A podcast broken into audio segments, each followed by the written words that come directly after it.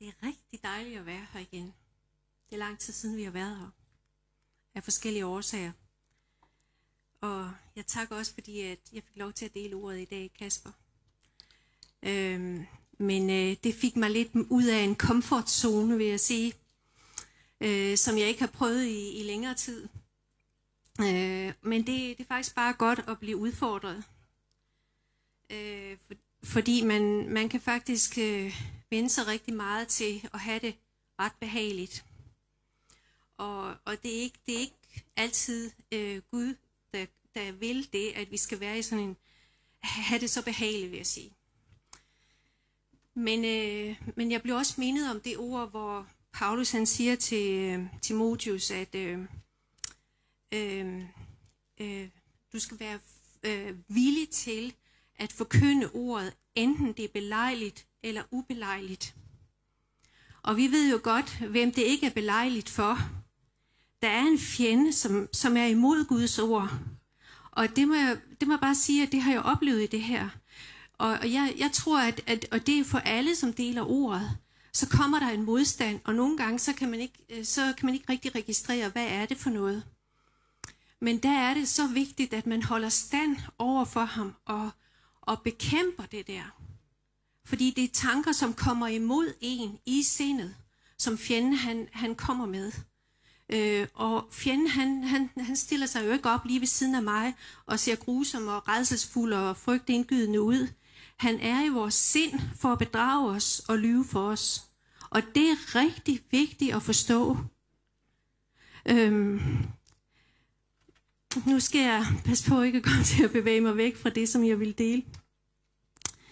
Men øh, øh, jeg har et ord, som jeg har fået lagt på mit hjerte, og det havde jeg ret hurtigt efter, at jeg fik, eller jeg spurgte Gud, efter at jeg havde fået øh, at vide, at jeg skulle dele ordet her. Og det har jeg oplevet bekræftet og bekræftet mange gange.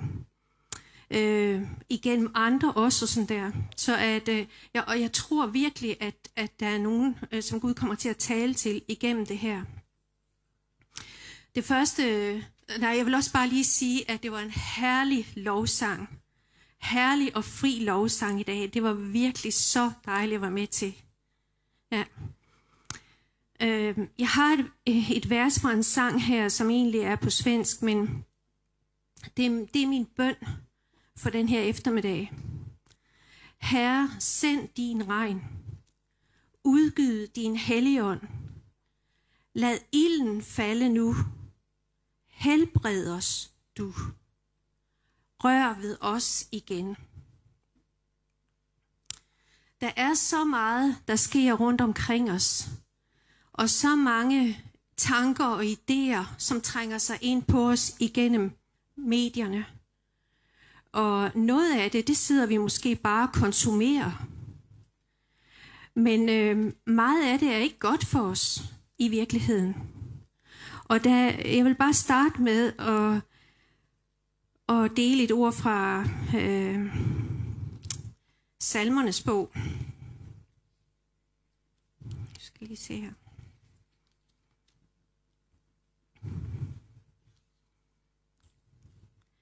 Kapitel 46. Øh, der, I den salme, der står der, Gud er vores tilflugt og styrke. Vi har erfaret, at han hjælper i vanskelige tider. Derfor behøver vi ikke at frygte, om så jorden gav efter, og bjergene styrtede i havet. Lad blot havene brøle og skumme. Lad blot bjergene skælve. Så står der nede, øh, og hvorfor kan, vi, hvorfor kan den her øh, forfatter til den her sang eller salme skrive det her?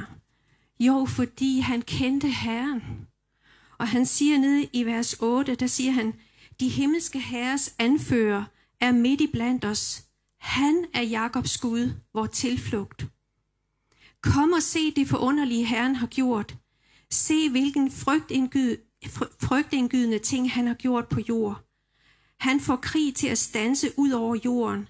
Han knuser og brænder hvert eneste våben. Stand, siger han, og erkend, at jeg er Gud. Og det tror jeg, vi behøver at høre i dag.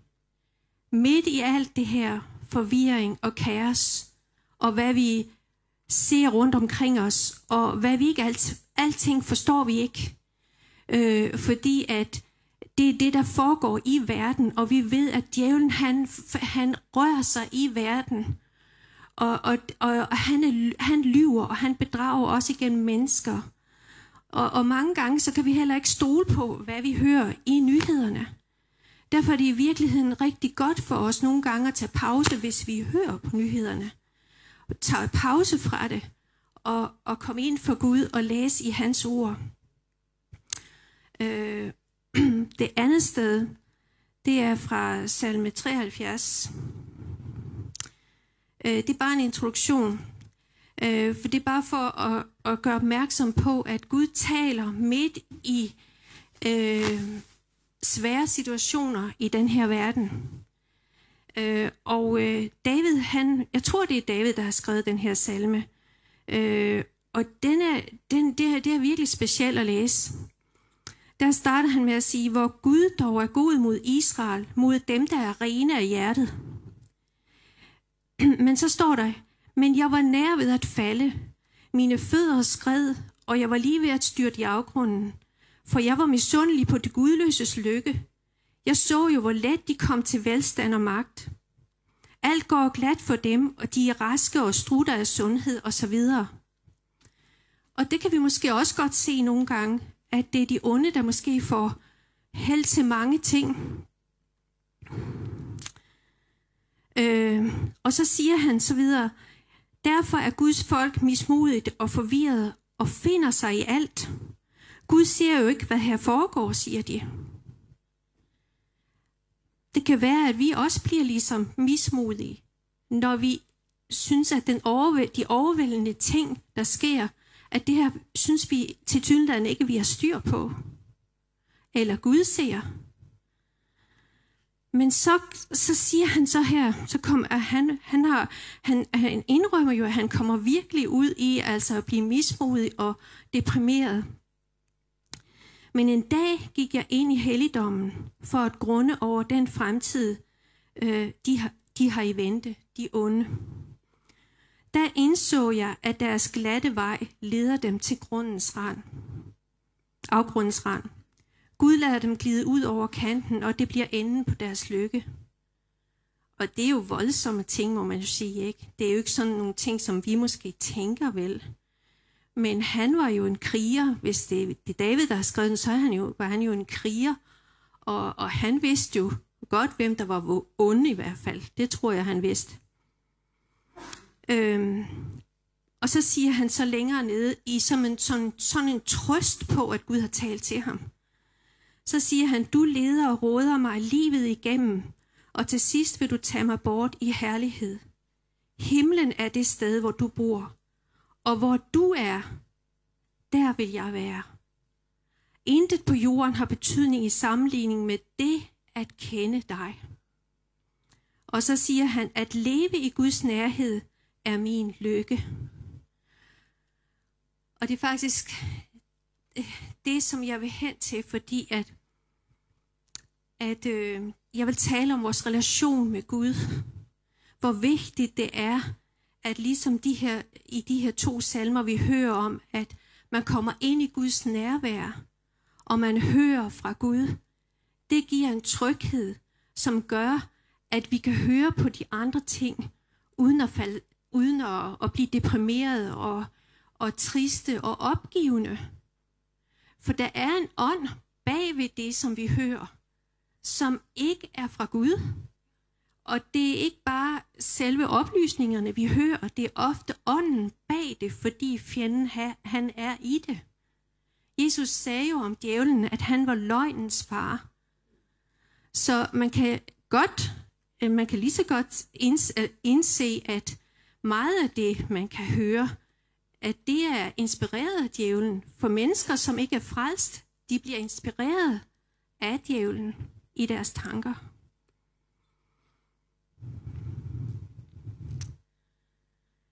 Men øh, Gud er ikke forvirringens Gud, men fredens Gud.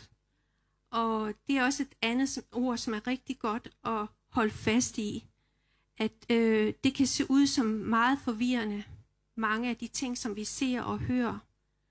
Men Gud er fredens Gud. Gud er ordenens Gud. Kaos, det ved vi godt, hvem der er årsag til det. Og det er det, som vi ser lige nu mange steder i verden. Der er et kaos. Men Gud er, Gud er som sagt ikke forvirringens Gud, men ordens Gud. Og han har fredstanker for med os. Os for vores nation. At vi må have en fremtid og et håb. Øh, det her sidste ord, det fik øh, Jeremias jo til øh, israelitterne, da de drog til Babylon i fangenskab. Og det, havde, det, fik, det fik de med sig fra Jeremias, for Gud havde ønsket, at de skulle holde håbet op øh, midt i den tid, at de boede der i Babylon, og de ikke kunne tjene Gud i templet eller være sammen med Gud og, og, og, dem, som de, mange af deres familier. Det var jo i fangenskab, og det var et grusomt styre under Nebuchadnezzar. Øh, der, der delte Gud det her ord. Og det er også trøsterigt at vide i dag, at øh, Gud, Gud han har, ligesom for Israel, så har han også for nationerne, når vi, øh, når vi beder, fordi vi er jo i, hvad skal man sige, et slags fællesskab med Israel, eller det, det som, den velsignelse, som Israel er over Israel, er også over os, når vi beder som kristne. Og vi kan, holde, vi kan tro på, at Gud han har en fremtid og et håb for os som, som nation. Lige meget, hvordan det ser ud nu. Øhm, sidste år i juni måned, der fik jeg et, der, der gik jeg ind for Herren, og jeg havde ikke mere end lige sat mig, og det er meget sjældent, jeg oplever det. Så kom, så talte Herren, som, så jeg kunne sidde og bare skrive ned, hvad Herren sagde. Og det vil jeg dele, fordi at det er meget opmuntrende ord. Øh, det du ser ske omkring dig nu, er en fødsel i den, ind i den nye æra. Det kan komme til at se voldsomt og tumultagtigt ud, så det, som det kan gøre ved en fødsel. Men jeg er i fuld kontrol med, hvad der sker.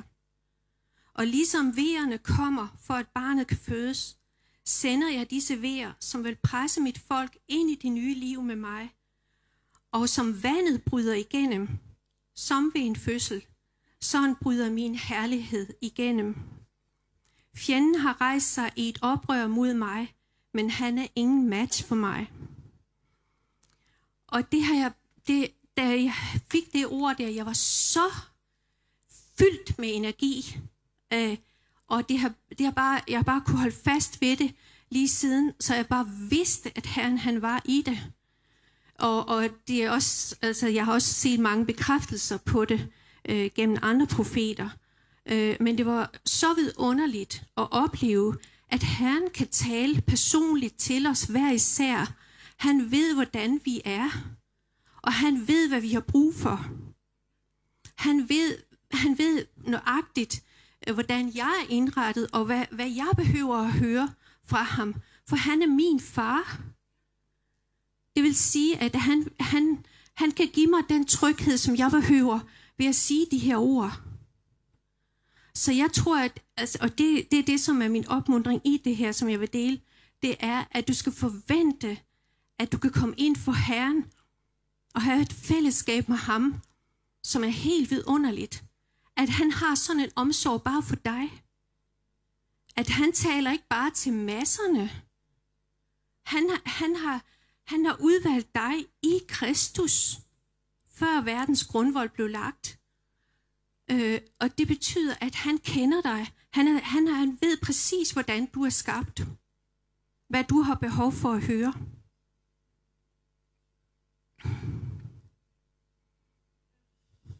Jeg tror, vi er på vej ind i noget, der hedder Kingdom Age. Hvor vi som kristi krop kommer til i endnu højere grad at regere på jorden. Det vil sige, at jeg tror, at vi behøver at få endnu mere, at have behov for at få endnu mere øh, hvad hedder det, af Helligåndens liv i os, og, og følge Helligånden. Øh, fordi at det er bare ved, at, at vi følger Helligånden, at vi kan gå på de sikre veje. Jeg tror, der kan være altså også i det her corona og sådan noget, der har Christian og jeg oplevet på mange måder, at vi har blevet ledt af Helligånden. Øh, jeg, jeg kan ikke helt sige det her sådan som på den måde, men, at, men at jeg, jeg ved, at vi er ledt af Helligånden. Øh, der hvor vi ikke havde nogen adgang nogen visse steder og sådan noget.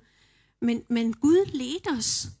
Og det er det, jeg tror, at, at det, det vi mere og mere behøver at forstå, også i den tid, vi kommer ind i, at vi er ledt af Helligånden.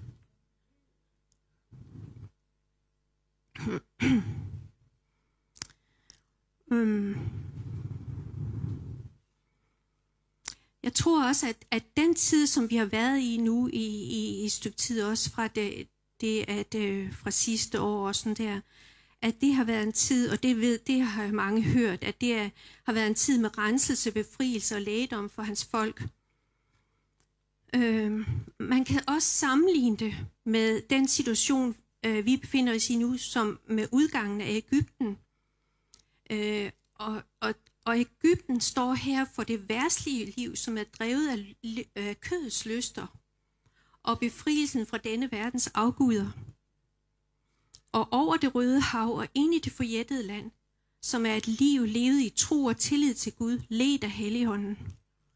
Så det, som vi er på vej ind i nu, hvis vi, vi ser det som, at vi er på vej over det røde hav, så er vi på vej ind i Kingdom Age, altså hvor Helligånden leder os og styrer os. Eller hvad? Ikke, han styrer os egentlig ikke. Det, det, er, vi, det er frivilligt, om vi vil følge ham. Men at, at, øh, at det bliver Jesus, som bliver konge og herre i vores liv, og som vi følger her. Øh, jeg har hørt øh, i den her uge en profetisk tjeneste, som øh, oplever mange ting med Gud. Og øh, han havde øh, han har haft flere øh, tra- time travels fremad i tiden, men han havde også en bagud i tiden, øh, hvor han stod ved det røde hav, øh, hvor han så, hvad det var, der skete. Og det kan være svært for os at, at ligesom lige umiddelbart forstå, men øh, vi, vi har jo ikke set alt. Øh, og vi må bare åbne os for, hvad Gud har. Øh, fordi at, at, at det der, det var også en rigtig stor opmundring at høre. Men øh, i forbindelse med det, jeg havde fået med fødsel, så var der noget, der blev meget levende for mig, da han fortalte om, hvad, fordi han blev spurgt om, om man kunne røre ved vandet, eller om det var noget, der stod sådan fast op til siderne. Men han sagde, at det var levende.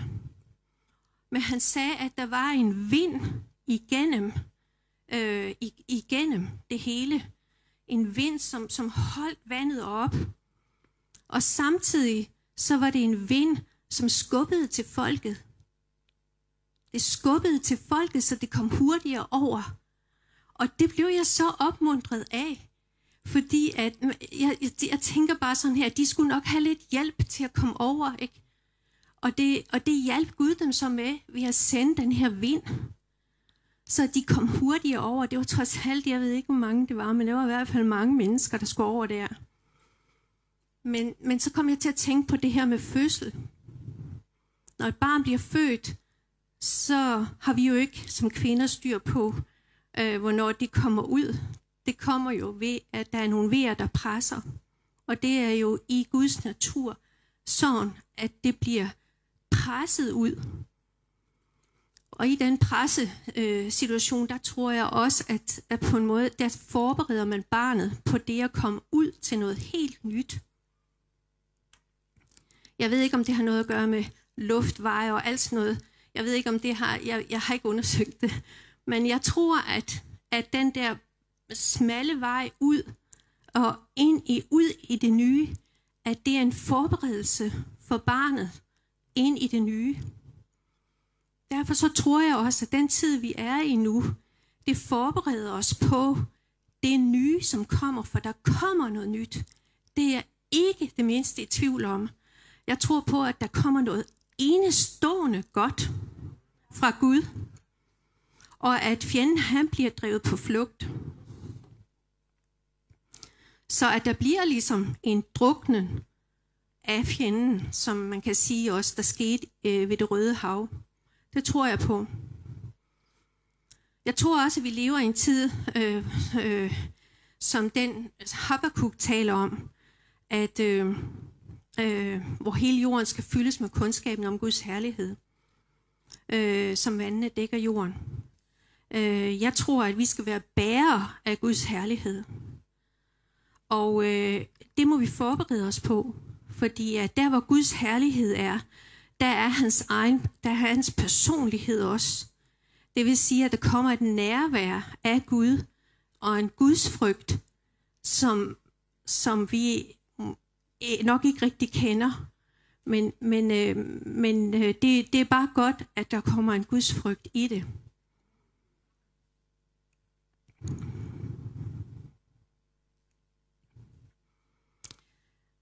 Men det, som jeg det, det vil dele noget om, det er vores relation med Gud.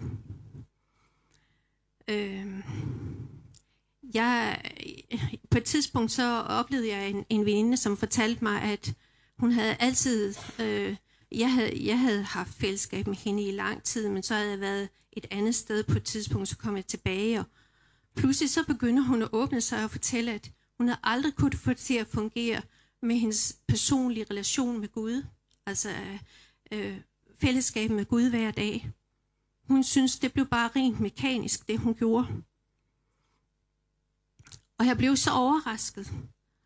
Øh, jeg tænkte, hvordan i verden kunne, hun, øh, kunne vi være sammen, når hun aldrig havde sagt det til mig før?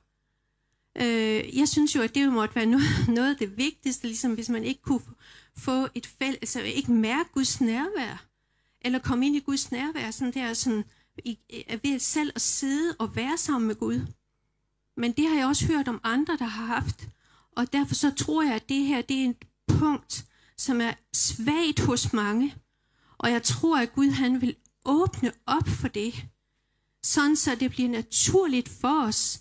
Sådan som når et barn kommer til sin far og mor, en far kalder på sit barn, jamen så kommer barnet bare umiddelbart, fordi det har tillid til sin far. Og sådan tror jeg også, at for os, så, så, så skal vi have den der oplevelse af, at vi kan komme sådan som vi er til Gud, øh, når vi er sammen med ham. Og, men det er klart, at, at det her med at være stille for Gud og, og tage tid med Gud, det er noget, vi behøver at gøre hver dag. Og det kan godt være, at der er nogle dage, du ikke hører fra Gud. For det oplever jeg også. Øh, og der kan måske være flere dage, hvor jeg ikke hører fra Gud. Men jeg fortsætter med den disciplin, det er at tage tid med Gud. Og det har jeg aldrig fortrudt.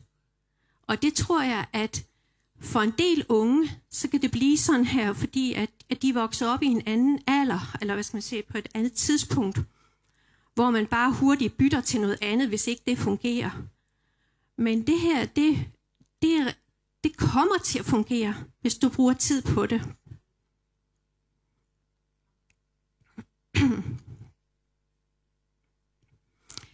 øh, der kan være forskellige grunde til, at folk har problemer til det, og jeg vil bare nævne nogle, nogle øh, få, øh, få af dem her. Jeg kan ikke komme ind på alt. Øh,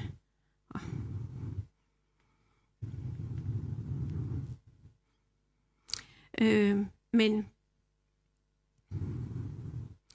jeg tror, at der er mange, der kan have den opfattelse af Gud som en skræmmende Gud. Så hvis de kommer for nær, så kommer der til at ske et eller andet, som de ikke har kontrol over, eller styr på, eller bliver bange for. Og det er jo en helt forkert opfattelse af, øh, af hvordan Gud er. Når vi tænker på, at Jesus han gav sit liv for os, så, øh, så, så må det være kommet ind på en anden måde, den tanke. Enten selvfølgelig kan det være, fordi vi har haft en dårlig far eller nogle dårlige forældre, og det er en helt anden ting, fordi der behøver man jo selvfølgelig at få lægedom i sjælen for det. Men jeg tror også, at der er nogen, der kan være, være, synes, at Gud er skræmmende at komme ind for. Øh, på et tidspunkt var Christian og jeg i en, i en bedegruppe, og, og en aften, hvor vi skulle til at bede, øh, så øh, oplevede jeg pludselig, at jeg stod inde i sådan en tyk, tyk tæppe, og jeg kunne bare høre nogen sådan mumle et eller andet. Øh, og jeg oplevede det faktisk som, jeg ved ikke om I har set øh, den der, øh, øh hvad hedder det, Narnia, hvor man går igennem garderobeskabet, hvor lyden pludselig bliver sådan helt, man kan ikke rigtig høre noget, vel? Og så kommer man ud der på den anden side. Det var sådan noget den retning, jeg oplevede. Og lige øh, med det samme, så sagde øh, så, så sagde Gud til mig, at der er mange troende, som ikke ved, at jeg har banet en livgivende vej ind gennem forhænget, for at vi kan træde ind for Guds hellige nærvær, uden frygt. Derfor er de ikke frimodige i bønden og ikke sikre på, at Gud vil tage imod dem. Og det sagde mig en hel masse, så det er rigtig, rigtig vigtigt, hvordan vi ser på Gud, og hvad det er, vi forstår, Gud han, han har gjort for os. Altså, vi kan ikke være rodfæstet i Guds kærlighed, når vi har sådan nogle tanker, vil jeg bare lige tilføje. Fordi tænk engang på, hvorfor Gud har skabt dig, og hvad hans plan for dig er. Gud skabte os til at ligne sig, ligne, ligne Gud. Og han skabte os, fordi han ville have fællesskab med os. Det var derfor, han skabte os. Han havde jo kun engle, som han havde skabt. Det var jo ikke nogen, han kunne kommunikere med på den måde, og som kunne forstå ham. For Gud ville også, at vi skulle kunne forstå ham. Det er enorm tanke at tænke, ikke? Øhm. Men vi ved, at Adam og Eva, de forkludrede fuldstændig Guds plan ved at, at øh, gøre noget andet, end det, de havde fået besked om. Øh, og, øh, men Gud han havde en anden plan, fordi han, han, han vidste jo, at han havde givet os sin frie vilje, eller han havde givet dem sin frie vilje, så han kunne øh, jo risikere, at de gjorde det forkert, og det gjorde de så. Og øh, så havde han heldigvis en anden plan med Jesus. Og jeg var bare så glad for, at I havde de her sange i, i dag, øh, som netop taler om det her med, øh, hvad Jesus han har gjort for os. Øh, vi, skal, vi skal læse øh, i Kolossenserbrevet. Jeg ved ikke, om der er nogen, der har Bibelen med, men altså, ellers så læser jeg det bare herfra.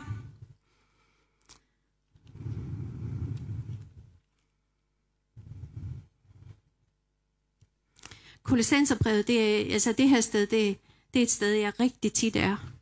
Øh, og det, det vil jeg opmuntre dig også til at være. Fordi det, det er simpelthen øh, øh, evangeliet i en nødskal, vil jeg sige. Hvad Jesus han har gjort. Øh, det er kapitel 2, og der står, Men nu, nu har Gud gjort jer levende sammen med Kristus, og al jeres synd er blevet tilgivet. Gældsbrevet med alle lovens krav og fordringer er nu for altid bragt ud af verden. Alt det loven krævede af os er blevet strøget og erklæret ugyldigt. Gud tog hele vores sønderegister og annullerede det ved at navle det fast til Kristi kors.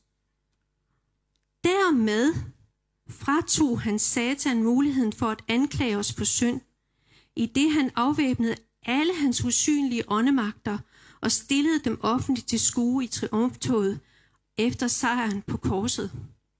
Halleluja! Halleluja for det. Altså,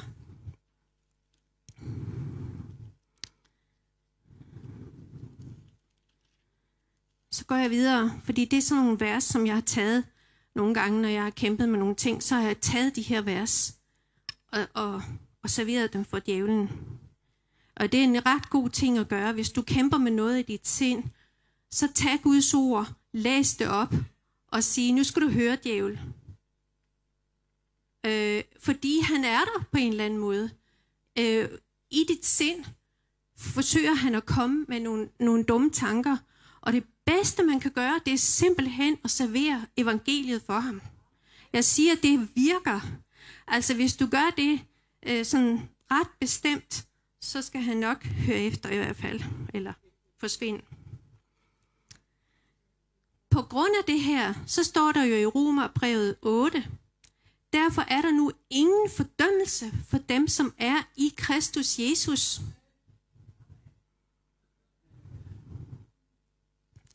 Jamen altså, hvis jeg nu har gjort et eller andet forkert, er der så en fordømmelse?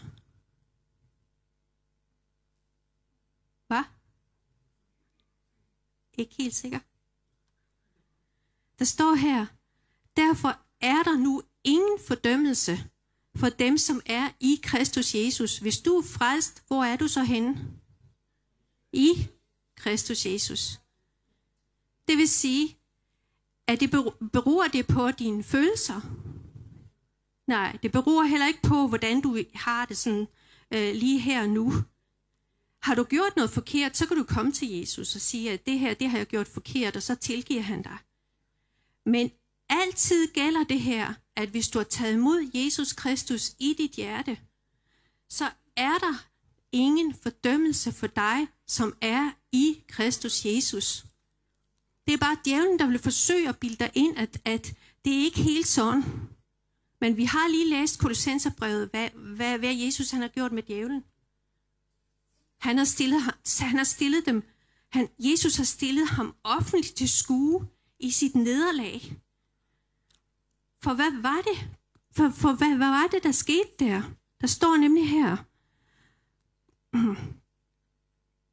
Gud gjorde det, som loven på grund af vores ugudelige natur ikke var i stand til. Det gjorde Gud. Fordi at loven, den kom jo, og så ildnede synden op. Og, og det kunne man jo tænke, det var jo mærkeligt. Men det var fordi, det var i kødet. Og, og, og, og, men den tugtede os, står der også, at den tugtede os til Kristus. Så det var det, der var godt med det. Det var det, der var godt med det. men, men loven kunne ikke føre os, kunne ikke øh, frelse os, det ved vi godt. Loven kunne ikke frelse os, for vi kunne ikke gøre alt det Gud, han forlangte af os. Altså det var jo Guds ideal for liv for os, for at vi kunne leve i maksimal velsignelse.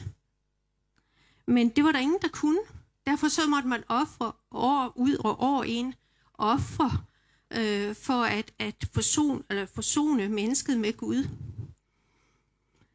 Men Gud gjorde det, som loven på grund af vores Gud natur ikke var i stand til. Gud tog sig af synden ved at sende sin egen søn i skikkelse af et syndigt menneske. Ja, syndens magt blev til intet gjort ved, at han gav sig selv som et offer for vores synder, for at Guds liv skulle opfyldes i os. Halleluja. Halleluja. Det er helt vidunderligt, det her. Det er det altså at, at, at det var Jesus, der tog vores synd på sig. Så hvis du prøver at begynde at gøre et eller andet med, uh, ligesom for at forsone Gud med hensyn til det, hvad, det forkerte, du gør, så har du ikke fået fat på evangeliet i det. For det er egentlig at tage imod i tro, det Jesus han har gjort for dig. Det er at tage imod det i tro. Så når du gør noget forkert, så kan du bekende det og, omvende dig fra det, og tage imod øh, Guds nåde igen. Eller bare ja, blive i Guds nåde, så at sige, at, at som, det, øh, som der står her, ikke? At, at det er det, der gælder for os. Det er det, Jesus han har gjort for os.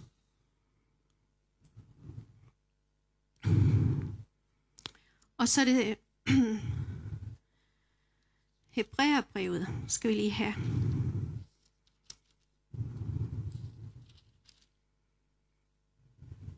Der står, derfor kan vi nu, kære brødre, for Jesu blods skyld, gå lige ind i det allerhelligste. Dejlig sang. Hvor, hvor Gud er.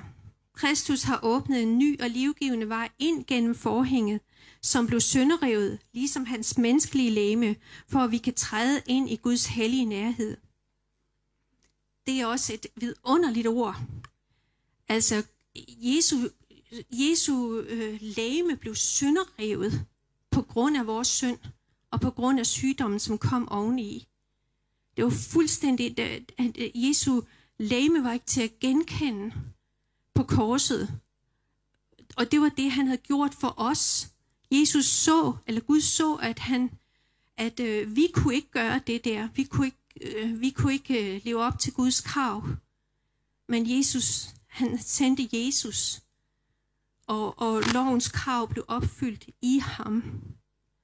gennem det, han har gjort for os på korset. Er der noget, der kan gøre mig brudt i mit hjerte, så er det det. Så er det, hvad Jesus han har gjort for mig. Det, jeg ikke selv kunne gøre, det gjorde han. Det er vidunderligt at tænke på, at vi kan komme, fordi han har banet en vej ind i det allerhelligste, hvor man jo ikke kunne, altså jøderne kunne jo ikke, vidste jo godt, de kunne ikke komme ind i det allerhelligste, det var kun ypperste præsten, der kunne det. Men, men da Jesus døde på korset, så, så, så ved vi godt, at, at forhænget blev revet øh, over, øh, samtidig med, at hans, øh, han, han, hans liv blev brudt på korset. Så der blev, øh, det var et symbol på, eller det var et, et tegn på, at der var åbnet helt ind i det allerhelligste, så vi kan komme frimodigt til vores himmelske far. Vi kan ikke komme noget, vi kan ikke komme med noget i egen kraft for at komme ind for Gud, men Jesus han har gjort det.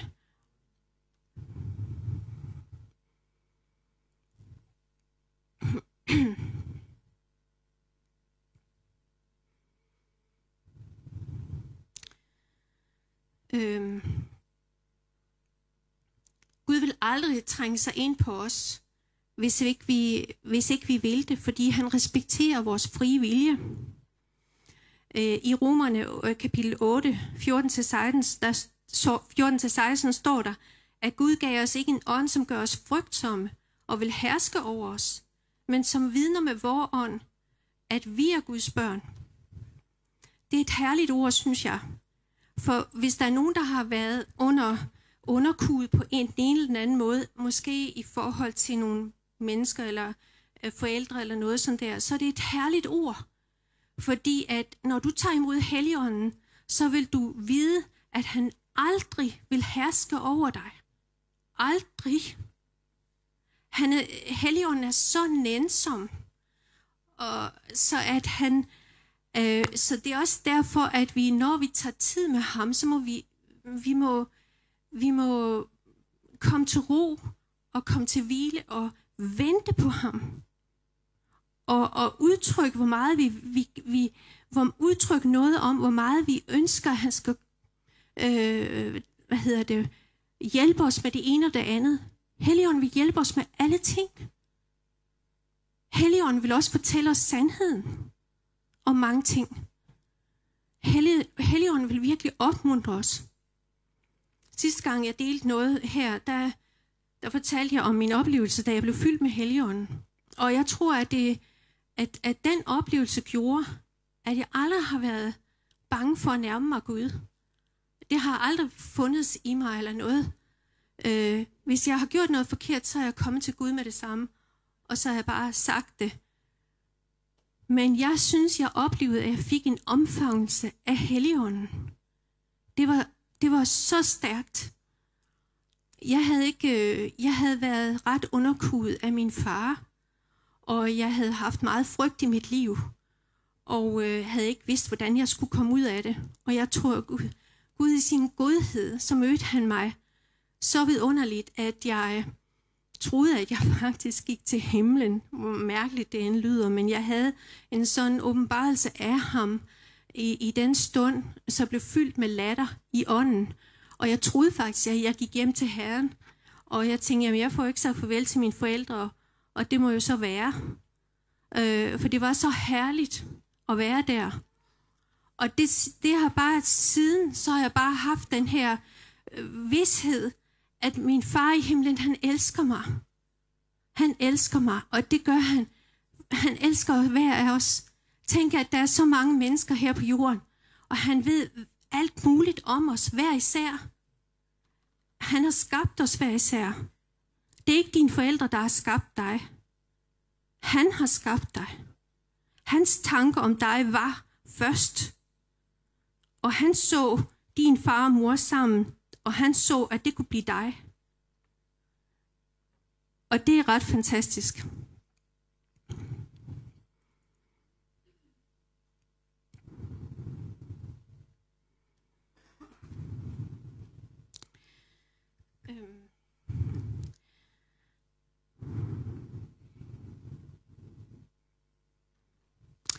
En anden ting, øh, jeg, jeg, jeg, tror, jeg tror, jeg bliver nødt til at skynde mig lidt, fordi jeg synes, jeg kan se, at klokken den er mange, men øh, der er meget at sige om det her område, men det første område, som jeg har delt, altså det, som jeg har talt om her, er utrolig vigtigt, at, at, at du får den her åbenbarelse af, hvad Jesus, eller hvad, ja, både hvad Jesus og hvad faderen har gjort for dig.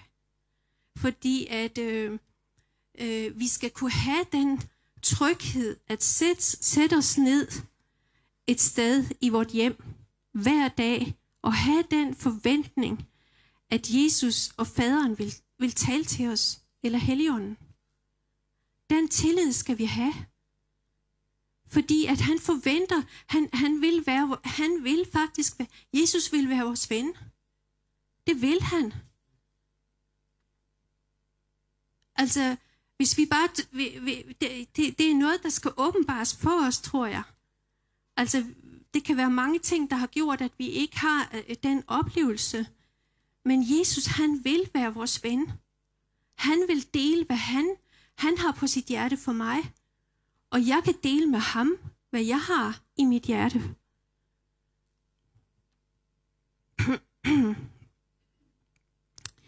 Ja, altså et andet punkt, jeg, jeg, jeg nævner, der kan være en hindring, det, det er jo kødet. Og det ved vi jo godt, det kød, det, det vil ikke det, som ånden vil.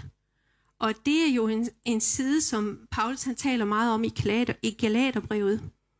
Fordi at ligesom vi starter i tro øh, på vores vandring med Herren, så fortsætter vi i tro. Alting, som efter det, det er i tro, og ind, altså i tro på, at øh, Helligånden leder os. Og Helligånden, altså man, man, man må lige, simpelthen ligesom betragte ham som en person, og det er han, han er en person, at man kan sige, vil du hjælpe mig med det her, Helligånd? Vil du vise mig, hvordan jeg kan gøre det her?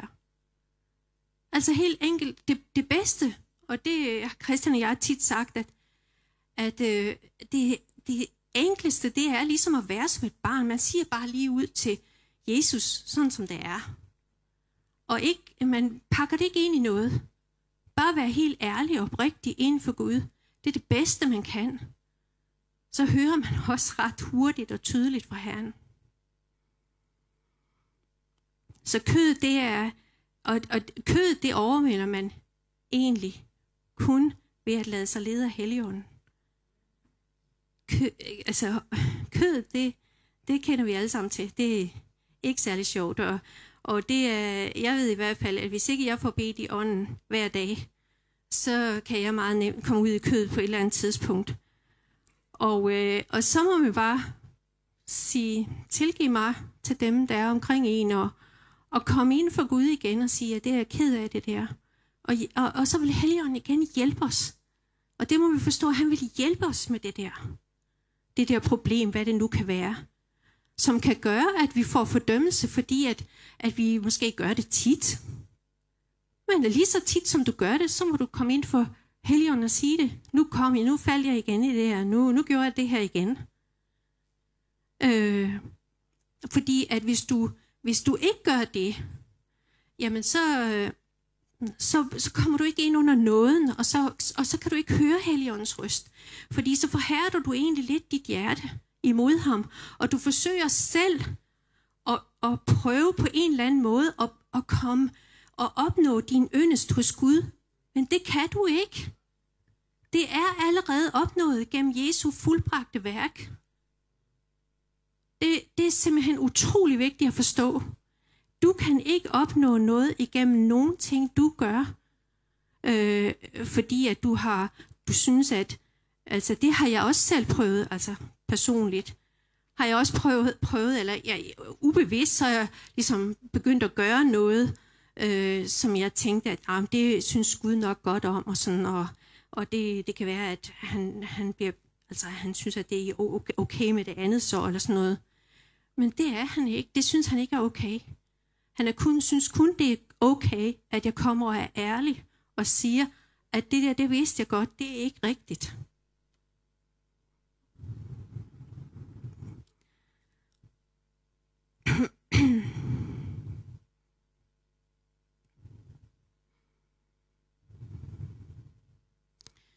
Vi er Guds værk, skabt i Kristus Jesus til gode gerninger, som han forud har lagt til rette for, at vi skal vandre i dem. Når vi vandrer i Guds vilje, led af Helligånden, så vandrer vi i disse gerninger. Men hvis vi bare gør en hel masse ting i tjeneste for Gud, som vi tror andre vil blive glade for, så bliver de i egen kraft, og der er det let, at man bliver skuffet. Fordi at jeg har gjort det i egen kraft. Jeg troede, at de, de nok synes, at det var en god ting at gøre det her. Øh, og det har også med vores forhold til Gud at gøre, for hvis vi gør sådan nogle ting, vi bare tror, at, at, at det er godt, hvis at andre synes, at det er godt, det, det er vigtigt, at du ved, at Helligånden leder dig til det. For Jesus han siger jo, min mad er at gøre hans vilje, som sendte mig, og fuldføre den opgave, han har givet mig. Derfor, øh, ja, det var det, han sagde. Han, han gik bare på, hvad Helligånden ledte ham til, og hvad faderen sagde til ham. Kun det.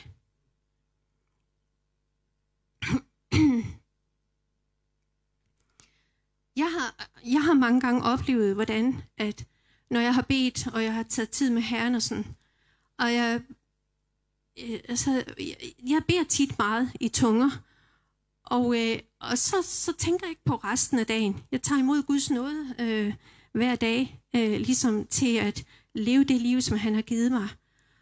Og så kan jeg pludselig havne i en situation, som jeg slet ikke havde øh, selv havde øh, tænkt ud eller noget.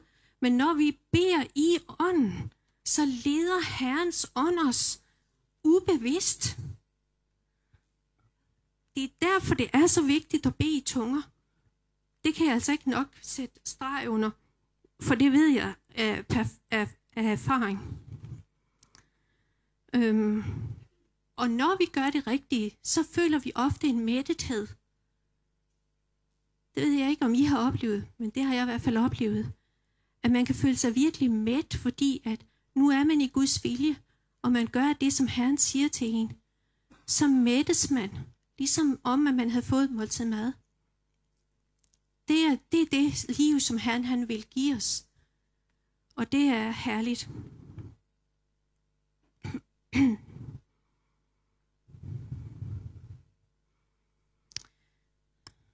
Jeg nævner lige lidt om det religiøse liv. Uh, det er ikke rart at snakke om, vel? Men der er, der er øh, Jesus han taler om de religiøse og det religiøse liv. Og det ved vi jo, det er en efterligning af det Gud han har tænkt for os. Og ofte sker det, og har det noget at gøre med vores personlige kontakt med Gud. Fordi at vi kan, vi kan se på andre og se, at de gør de og de ting og sådan noget, så gør vi efter det. Men det er ikke det. Det er ikke det, der er livet. Og i alt, hvad vi foretager os i menigheden, der er det utrolig vigtigt, at vi har det personlige liv med Gud, hver især, for det giver en stor styrke til menigheden. Øh, vi giver styrke til de enkelte lemmer i kroppen, fordi at vi ved, at, vi, at den enkelte er med og tilfreds, fordi han ved, og hun ved, at det her, det er det, som jeg skal gøre, eller, eller det her, det vil jeg lige gøre. At man ikke bare gør det, fordi at man tænker, at det synes andre nok godt om. Altså, der er også visse ting, som man, jeg ved godt, at det er praktiske og praktiske ting, som man sådan skal gøre. Men i det hele taget, i alt, hvad vi gør, også i hverdagen, alt, hvad vi gør hjemme og sådan noget, jamen der, der må vi være afhængige af Helligånden. Det er utrolig vigtigt.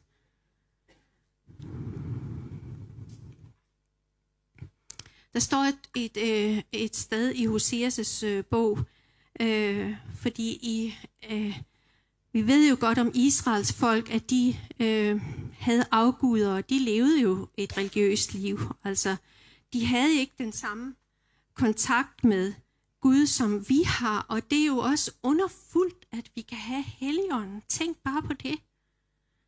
Jeg ønsker, at du går hjem i, i dag eller i morgen og tænker på, at jeg har Helligånden som Jesus han sendte for, at vi skulle øh, forstå sandheden, og vi skulle kende alt til om, Je, øh, om Jesus, skulle vi kende alting, og at han skulle give os noget fra Jesus, som vi skulle forstå, visdom fra ham. Altså, det er underfuldt. Øhm, Men i det her, hos, øh, hvad hedder det, den her bog, Hoseas, som jo gifter sig med en prostitueret, fordi Gud, Gud siger det til ham. Og det er jo helt utroligt, at man kan tænke sig, at, at Gud siger det til Hoseas. Men det var fordi, at han ville gøre opmærksom på, øh, han ville gøre opmærksom på, at han var, øh, Gud var så sorgfuld over, eller bedrøvet over, at hans eget folk, som han havde, havde øh, gjort så meget for, at øh, de tog andre guder og, og levede med dem. Altså en form for prostitution. Og det, kunne, det var Gud for jaloux. Det, det, det, kunne han altså ikke, det kunne han altså ikke ret godt klare. Og så fik han profeten til at gøre det, for at folket, befolkningen skulle se det her problem.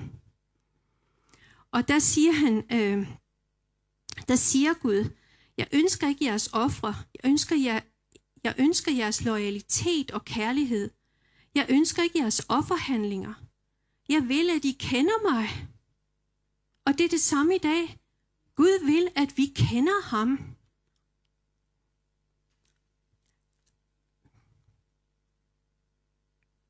At det kan vi se, at der, øh, når der er noget andet, der fylder mere i vores liv end Gud, så bliver det, vi gør over for Gud, kun offerhandlinger.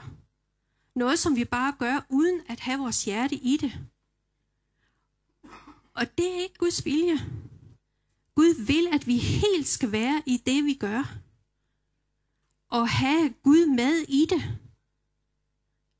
Og det vil mætte os. Det vil give os et, et liv, som bare mætter os, og er, at vi er tilfredse og, og glade øh, i den, i, med det. Der står jo også i, i Galaterbrevet øh, Øh, omkring det her med, øh, som, hvor han taler om det her med kødet, øh, Paulus, at, øh, at når vi, når vi vandrer efter kødet, jamen, så fører det ofte til misundelse og konkurrence, og, og, og at, man, at man, bliver stri, altså, man får stridigheder og, og alt sådan noget, der sker, som kan ske i menigheden. Fordi at øh, man ikke vandrer i ånden. Hmm.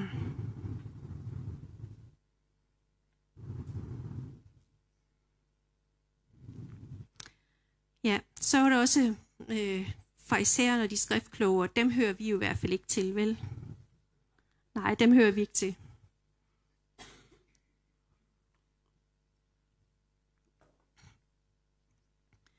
Altså der står jo, at alt, alt hvad vi læser i Guds ord, det er noget, vi kan lære os af.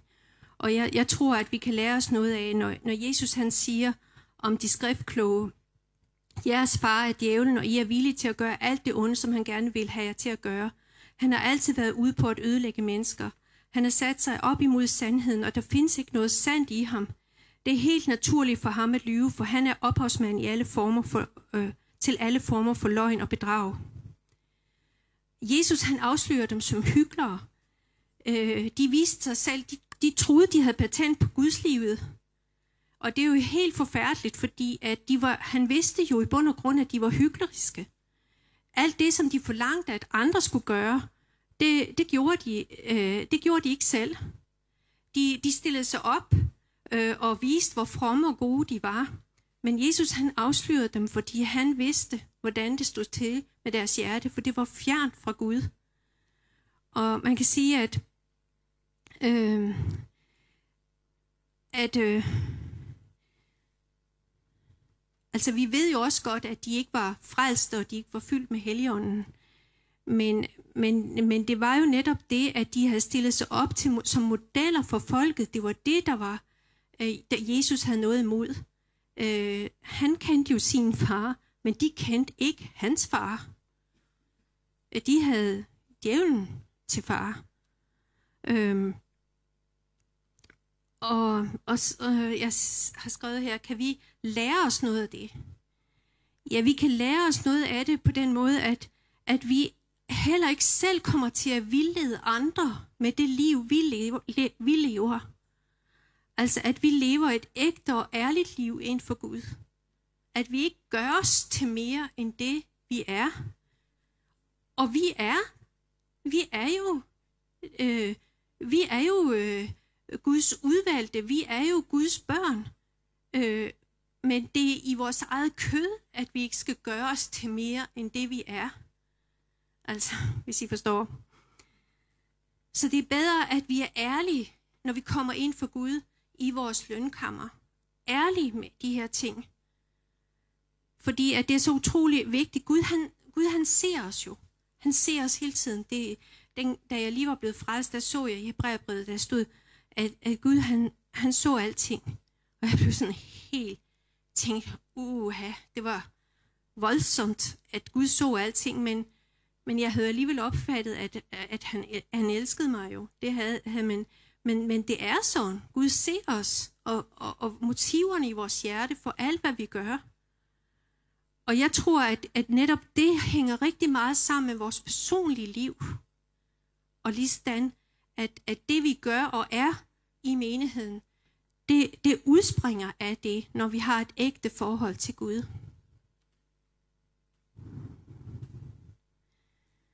Øhm. Der er et vers, øh, øh, ved jeg ikke, hvor, om Christian har du... Øh, der er et vers, som øh, jeg har på, øh, det er Passion Translation, øh, fra Hebræerne 3, 12-13, øh, som er et rigtig godt vers, vers, som jeg tror, at vi kan tage til os, øh, som et vers, som vi dagligt må gå ind ligesom at tænke på, øh, altså meditere på, eller hvad skal man sige, tænke på, øh, øh, for at vi ikke øh, tror, at, at for meget om os selv, os selv på en måde. For det er, det er Jesus, der har gjort alt værket.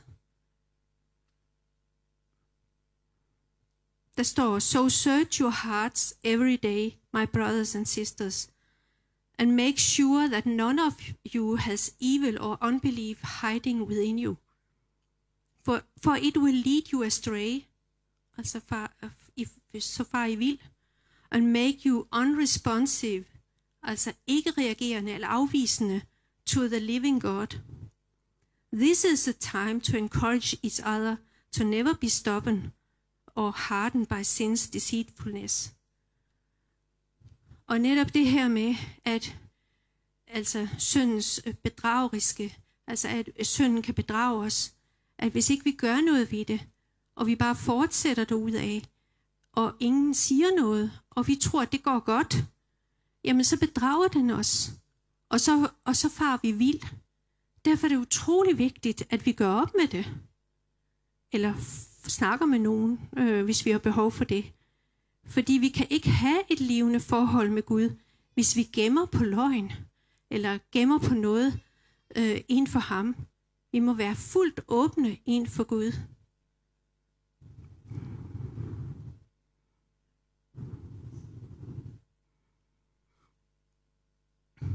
En anden ting, det er, at, at noget religiøst, det kan også udspringe af, at vi er øh, i vante øh, sammenhænge, og, og der er mange rutiner øh, i det, vi gør.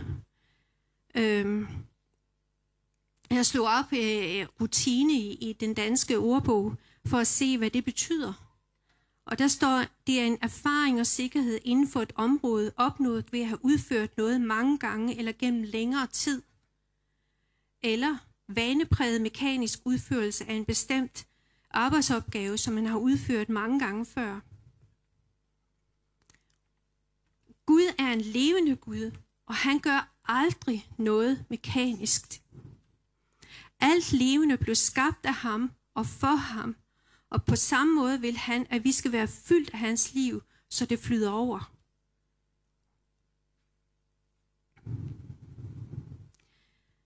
Jeg har skrevet her, det kan på mange måder være godt at have en erfaring og sikkerhed på et område, men når det gælder Guds rige, så behøver vi i alle opgaver i meningslivet at være dedikeret i det, vi gør.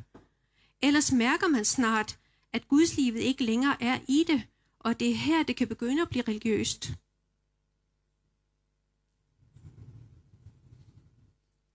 Gud er nidkær efter den ånd, som han har givet bolig i os. Der står i, i den her Passion Translation, Does the scripture mean nothing to you that says, The spirit that God breathed into our hearts is a jealous lover who intensely desires to have more and more of you. Det er et stærkt ord, men det er faktisk sådan, som Gud ser på vores liv. Han vil have mere og mere af os. Men kan, kan han forlange at få det? Ja, det kan han vist. Nu siger jeg noget på svensk, jeg hører. Men det kan han i hvert fald. Fordi at Jesus, han gav, han, han gav sit liv fuldt ud for mig. Og det betyder jo også, at så vil jeg, så vil jeg også gerne give mig alt helt til ham. Med alt, hvad jeg har og hvad jeg er. Og så vil jeg give mig helt til ham. For han elsker mig så højt, så at han, øh, han, han vil ikke, at, at jeg skal holde på med en hel masse andre ting. Han vil have, have mig ind til sig. Og jo mere vi oplever i det, jo, jo, mere, jo mere spændende bliver vores liv. For Helligånden er, for, for Helligåndens liv, det er sprudlende. Det, der er overflod af liv, der hvor Helligånden er. Så at, at, at det er det, som jeg vil bare opmuntre, på, opmuntre til, at, at, at Gud øh, får sin vej med hver enkelt af os. At vi ikke øh, falder i med, at noget bliver trivielt eller i rutiner eller vanemæssigt. Jeg oplevede på et tidspunkt, at øh, jeg havde været i en menighed i, i, i længere tid, og, så, og det var meget trygt og, og, og rart at være der. Øh, men så begyndte der at ske noget øh, i mine omstændigheder, som, som gjorde, at jeg fik en oplevelse af, at, at det måske, der var måske noget forandring på vej. Og jeg deler det her, fordi at jeg tror, at det som Gud er ved at gøre nu, en forberedelse ind i det nye, at vi åbner os for at, for, at forstå, at Gud vil gøre noget, noget helt nyt. At, at, øh, at vi, at når noget begynder, og det, det mærker vi jo alle sammen, vi mærker alle sammen, hvad det er, der er sket rundt omkring os i mange forskellige lande og i Danmark og alle steder. Det mærker vi alle sammen. Men at når vi mærker det, at så gør vi ikke bare det, vi hele tiden har gjort, men så søger vi Gud lidt mere. Øhm, og det gjorde jeg også, jeg, jeg, fordi at, at øh, jeg blev faktisk øh, sådan en, en lidt kødelig kristen, kan man sige. Ikke, ikke meget, men lidt i hvert fald.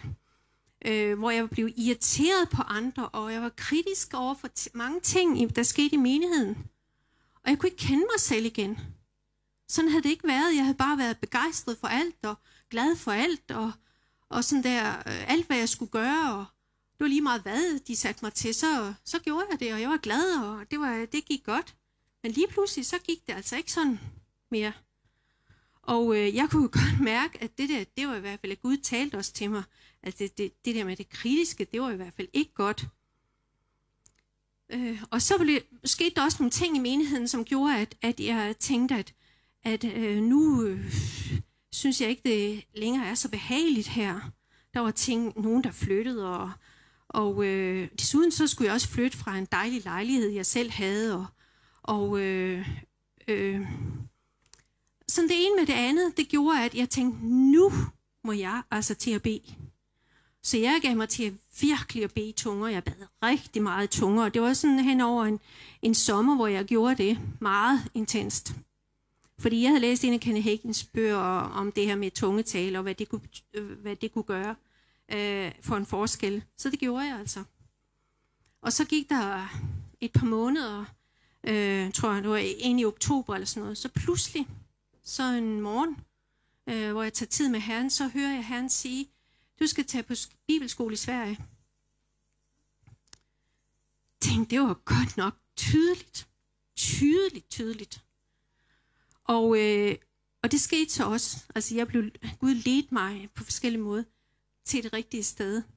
Øh, øh, til det, som også, øh, den havde en vision med Jesus helbreder og genopretter, øh, som jeg også havde i mit hjerte.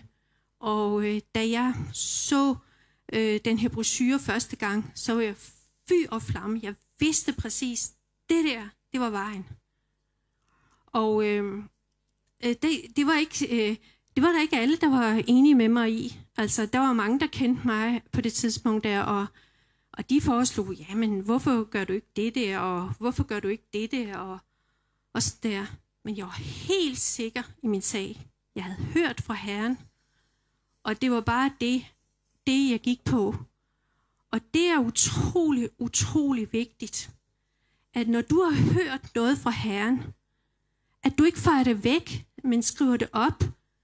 Ikke går på kompromis med det. Man kan bede om bekræftelse i det, eller man kan gå til nogle gode vejledere. Øh, men man må aldrig gå på kompromis med det ord, som Gud har talt til en. Det er rigtig vigtigt, også for at fortsætte at høre Guds røst. Øh, og jeg må bare sige, at det var helt fantastisk, hvordan Gud ledte mig. Det var utrolige øh, hvad hedder det, udfordringer øh, med at komme herfra og så derop til, og alt muligt omkring det. Havde jeg ikke haft det ord, så havde jeg ikke haft troen for at kunne tage det skridt. Og det gjorde, at jeg kom til at se Gud som en stor Gud. En stor Gud, som gør store under, som ikke, øh, ikke øh, vil slippe os eller forlade os på noget tidspunkt i vores liv. Nogle gange kan vi have det så behageligt og så bekvemt, så at vi nærmest er, vi får en falsk tryghed i Gud, ved at vi har de her vante sammenhænge, og vi har det på en eller anden måde så godt. Men når vi pludselig bliver revet ud af den sammenhæng, så må vi gribe tag i det, som Gud han har sagt til os, og så gå på det. Men det har også styrket mit liv med Gud. Og det er også bare det, jeg vil opmuntre til i det her. Øhm, jeg tror også, at det her med, at man siger, at jeg har hørt fra Herren, at det kan være et problem for en del, at de siger, at jeg, jeg har hørt fra Herren. Nå, har du hørt fra Herren? Ligesom. Det kan man jo godt forestille sig, at der er nogen, der kan sige eller tænke, Øh, men det er jo naturligt, at vi hører fra Herren. Det er faktisk naturligt, at vi hører fra Herren. Eller skulle være naturligt. Øh, fordi jeg tror, der er nogen, der kan være bange for, hvad andre tænker og mener, hvis de nu pludselig siger, at han, han sagde det der til mig, øh, og sådan der. Øh, men, men så møder man ligesom sådan lidt, øh, nå, ligesom, det var, det var, det var du, du tror nok, du er noget, eller et eller andet, at du har hørt fra Herren.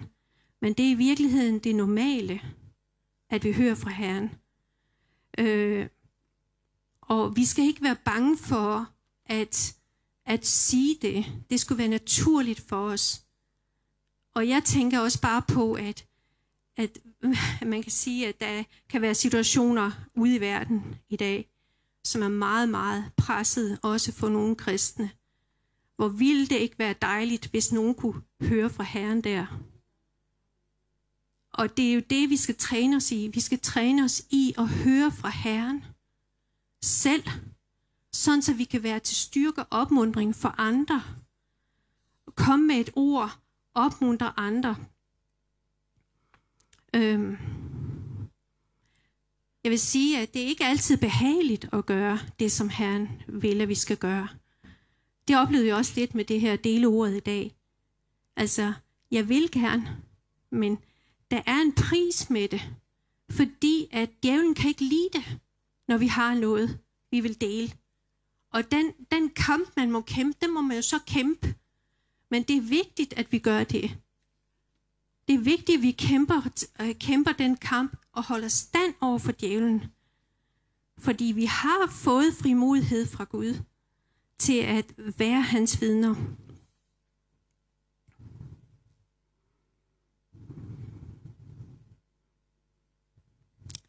Det sidste, der bare, jeg bare vil sige noget om, at hvordan nærmer vi os så Gud?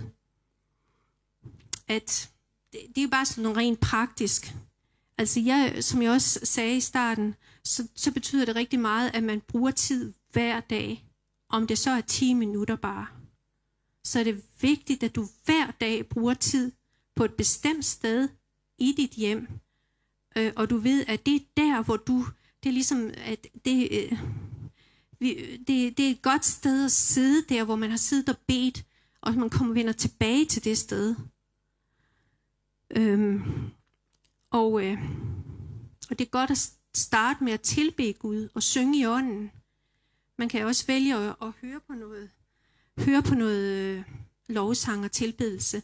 Men jeg, jeg, jeg synes selv personligt, at det er vigtigt, at man selv er med og tilbeder, og selv er tilbedende.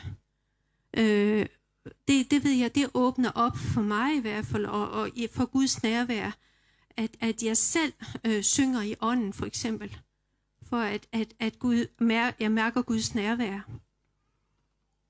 Og så vil jeg også opmuntre dig til at have en bog, du skriver i. Fordi at når du har tilbedt, og du mærker Guds nærvær, så lad være med at være hurtig med at skal til at læse din bibel. Sid lidt i det nærvær, og, og træn dig i at høre, hvad Gud siger til dig. Det er en rigtig god ting. Jeg har altid en bog ved siden af mig, som jeg skriver i.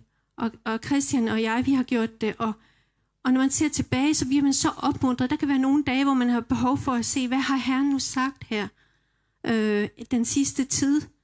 Og det kan man have brug for at høre. Så derfor så er det en rigtig god ting at sidde og skrive op. Mm. Og så vil jeg også opmuntre meget til at bede i tunger. Bede i tunger. Øh, jeg vil sige minimum 10 minutter hver dag. Minimum. Det vil være rigtig godt. Øh, og så selvfølgelig læse Bibelen. Eller høre på noget rigtig god undervisning, salvet undervisning. Når vi drager nær til Herren, så drager han nær til os. Det skal vi huske. At hvis vi gør os ekstra, hvis vi begynder nu ekstra, nu bliver det opfordret til det her med at faste og bede. Hvis vi nu gør noget ekstra, end det vi plejer at gøre, og tage tid med at søge Gud, og høre fra ham, så vil du også opleve, så kommer han, han nær. Pludselig så kan det være, at du begynder at opleve, at nogen øh, at du kommer til at snakke med nogen, eller du hører et eller andet, som man bliver en opmundring for dig. Ting, som Gud han ordner, når du beder i ånden. Så det vil jeg bare virkelig opmuntre dig til. Ja, det er jo sådan lige at skøjte lidt hen over noget af det her, fordi at det er svært, når man står her, og det er lang tid siden, at jeg har stået over for så mange mennesker, og vide, hvor lang tid tingene tager. Men jeg tror, det var nogenlunde det vigtigste, som, som jeg vil dele. Øh, jeg håber, at, at det har sagt nogen noget, og at der er nogen, der, der bliver mere åbne for det her med at have taget den tid med Gud, for, for hvor vigtigt det er i den her tid. Gud vil, Gud vil sige ting til os. Gud vil trøste os. Gud vil opmuntre os. Det er ikke rigtigt, at vi går og er deprimeret. Ikke som Guds folk. Det, det har vi alt for meget af. Det har, vi, det har Jesus sørget for. Han har sørget for, at vi kunne få Helligånden. Vi har Guds ord.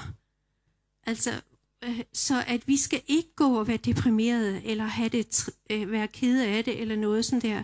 Gud har planer for os. Fredstanker for med os. Og det skal vi holde fast i.